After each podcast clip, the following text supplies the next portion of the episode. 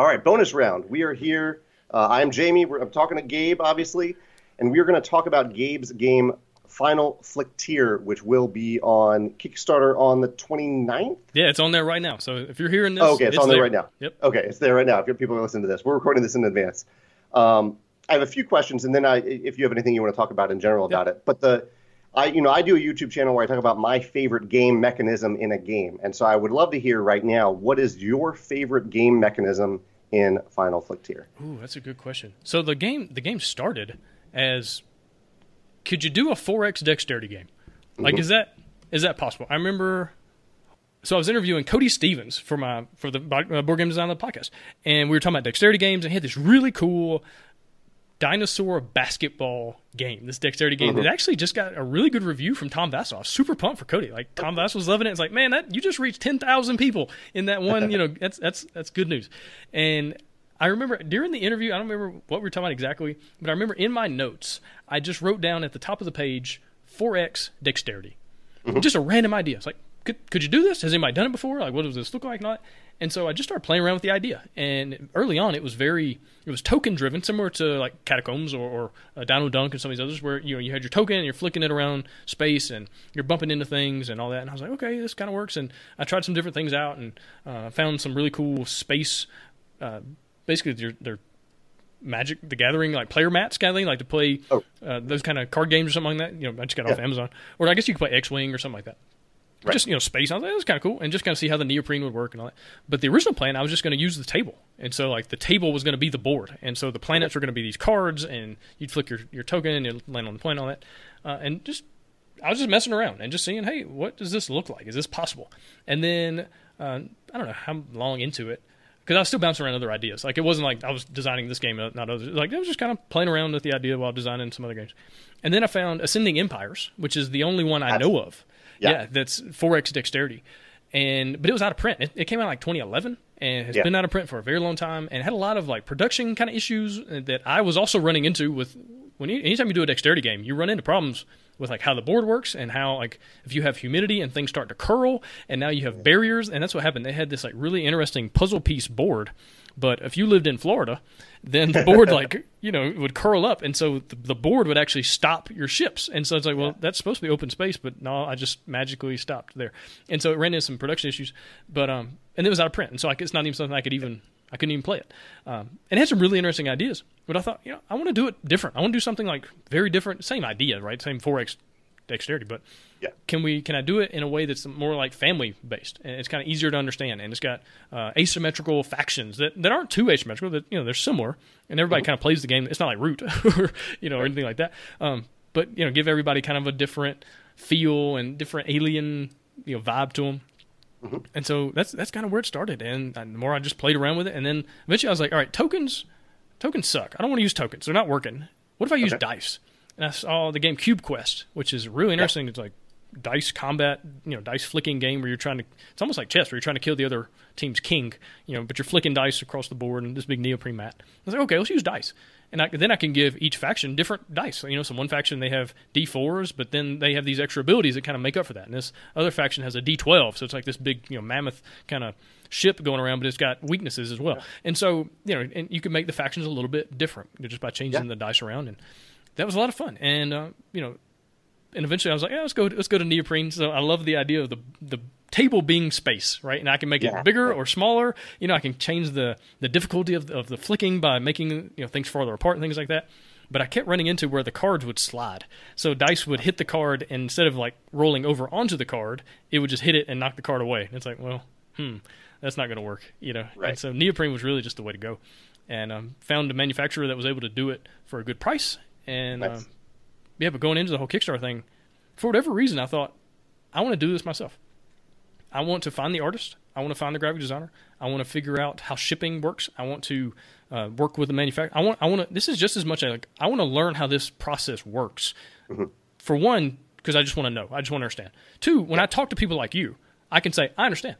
I know what you're talking about. I've been there too. I can share stories too. I can share how my shipping company screwed this up too. Like whatever it is, and so it's going to give me some more insight to help me interview people better. So there's that as well.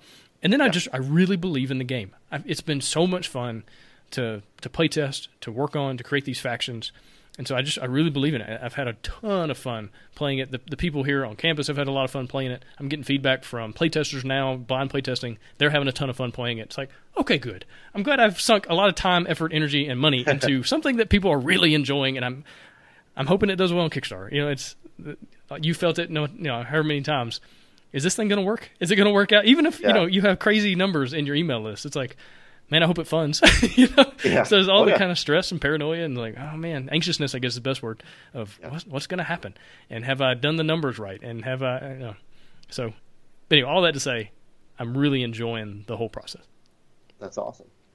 I was going to ask. Okay, I have a couple questions off of what you just said. One is for, so not every game has to be for everyone. Yeah. So it is perfectly fine if you say this game is not for people who like who who don't like dexterity games. Yeah but in case this game shows up at game night, there are four people who love dexterity games and one who doesn't, and they're roped into playing it, or whatever the player count is. Four players? Yeah. Four, four players, right now, yeah. Um, so it's three people, one player doesn't like dexterity games. Will that person have a good time, or what is in the game to help that person still have a good time? Yeah, I, th- I think they will. Um, one, if they have an open mind, right? Two, yeah. the game, if you play it three players, it takes about 45 minutes. If you play it four okay. players, it takes about like right at an hour, like 60 minutes, almost on the dot consistently. So you're not investing a crazy amount of time. You're, we're not talking about Eclipse. We're not talking about Twilight Imperium. So one, you can kind of scratch that for its X itch in a short amount of time. So even if you hate it, if you hate the experience, it doesn't last yeah. that long, and so you're, you're not going to be like totally bummed. Um, sure. And so you're not going to have to waste your whole game night on a game that you, you don't even like this style game. But with the dexterity stuff, I've, I've put a lot of stuff in there to mitigate the dexterity. So dexterity is definitely the core, right? It's dice flicking but that's not the whole game. Like you also have to build stuff. You also have to upgrade. You also have to do a lot of other 4X style things that aren't necessarily flicking. Uh, and there's ways to mitigate, so you can get extra movements. And there's some factions that their upgrade track gives you extra movements. And so if you've got a player that's like, I suck at dexterity, it's like, okay, you need to be the Earth, uh, the Earth uh-huh. Alliance, right? Because they get extra movement. Or you need to be the Noxian Empire because they get extra movement on attack actions and stuff like that. And so there's, you know, there's always ways to mitigate things. Um, it's also really fun just to to flick stuff. Um, but if but if you're not really good at it, the game incentivizes finesse more than like power, brute strength. Right. That's one issue you run into with so many dexterity games is people want to just flick the crap out of stuff. Yeah. You know, and then the tokens are all over the place. They go into the refrigerator. They're in the litter box. It's like, well, it. And so you know, you, you, see a lot of games that have to put like a wall around the the right. board and kind of stop things and all that. And so going back to what you asked earlier, like my, one of my favorite mechanisms, uh, the way attacking works Mm-hmm. I was really proud. I'm really proud of. I'm really excited about because there's this hyperspace token that goes behind whatever you're trying to attack. And if you okay. flick your die too hard and it goes and and your opponent's die goes beyond that hyperspace token, the the the mechanism basically the theme is they saw you coming, they took off. Right? Nope, not fighting, and they dis, they they jumped to yeah. hyperspace, they got out of there. Right? You attacked them and That's they just brilliant. they left. Right? And I so love it. Yeah. And then they get to put that die anywhere they want to on the board. They don't have to flick it. They can just pick it up. I want to put it on this planet and there it is. Yeah. And so you just gave them a free movement to anywhere they wanted to go because you flicked it too hard. And so you really have to measure how hard you're going to flick the die, and, and you you know because it it incentivizes finesse over over brute strength. And so right. that's kind of the way the game plays. It's it's more about you know being able to to put the the die right where you want it versus just flicking it real hard and hoping for the best. Right. That's really cool. I was already sold as a backer, but that mechanism by itself gets me really excited because I, I I learned through Scythe how hard it is to design combat that yeah. works well, where it makes you want to attack but also defend and not be too frustrated when someone attacks mm-hmm. you. And that sounds like it addresses all those things all in one awesome bundle. Yeah, definitely. Another thing I, I've I figured out this is this was actually a way to shorten the game because I wanted if it's a dexterity game, should, an hour and a half is too long. Like it's just yeah. too long. There's, oh, yeah. there's, too much luck. There's you know there's just there's I feel like once you hit 75 minutes, like that really needs to be the ceiling. And yeah. so one thing to speed the game up when you whenever you exploit, whenever you like take resources, you know, you produce whatever you want to call it, um, it's also so the card that's a resource is a resource on the back, and on the front is a combat bonus. So your combat cards are also your resource cards.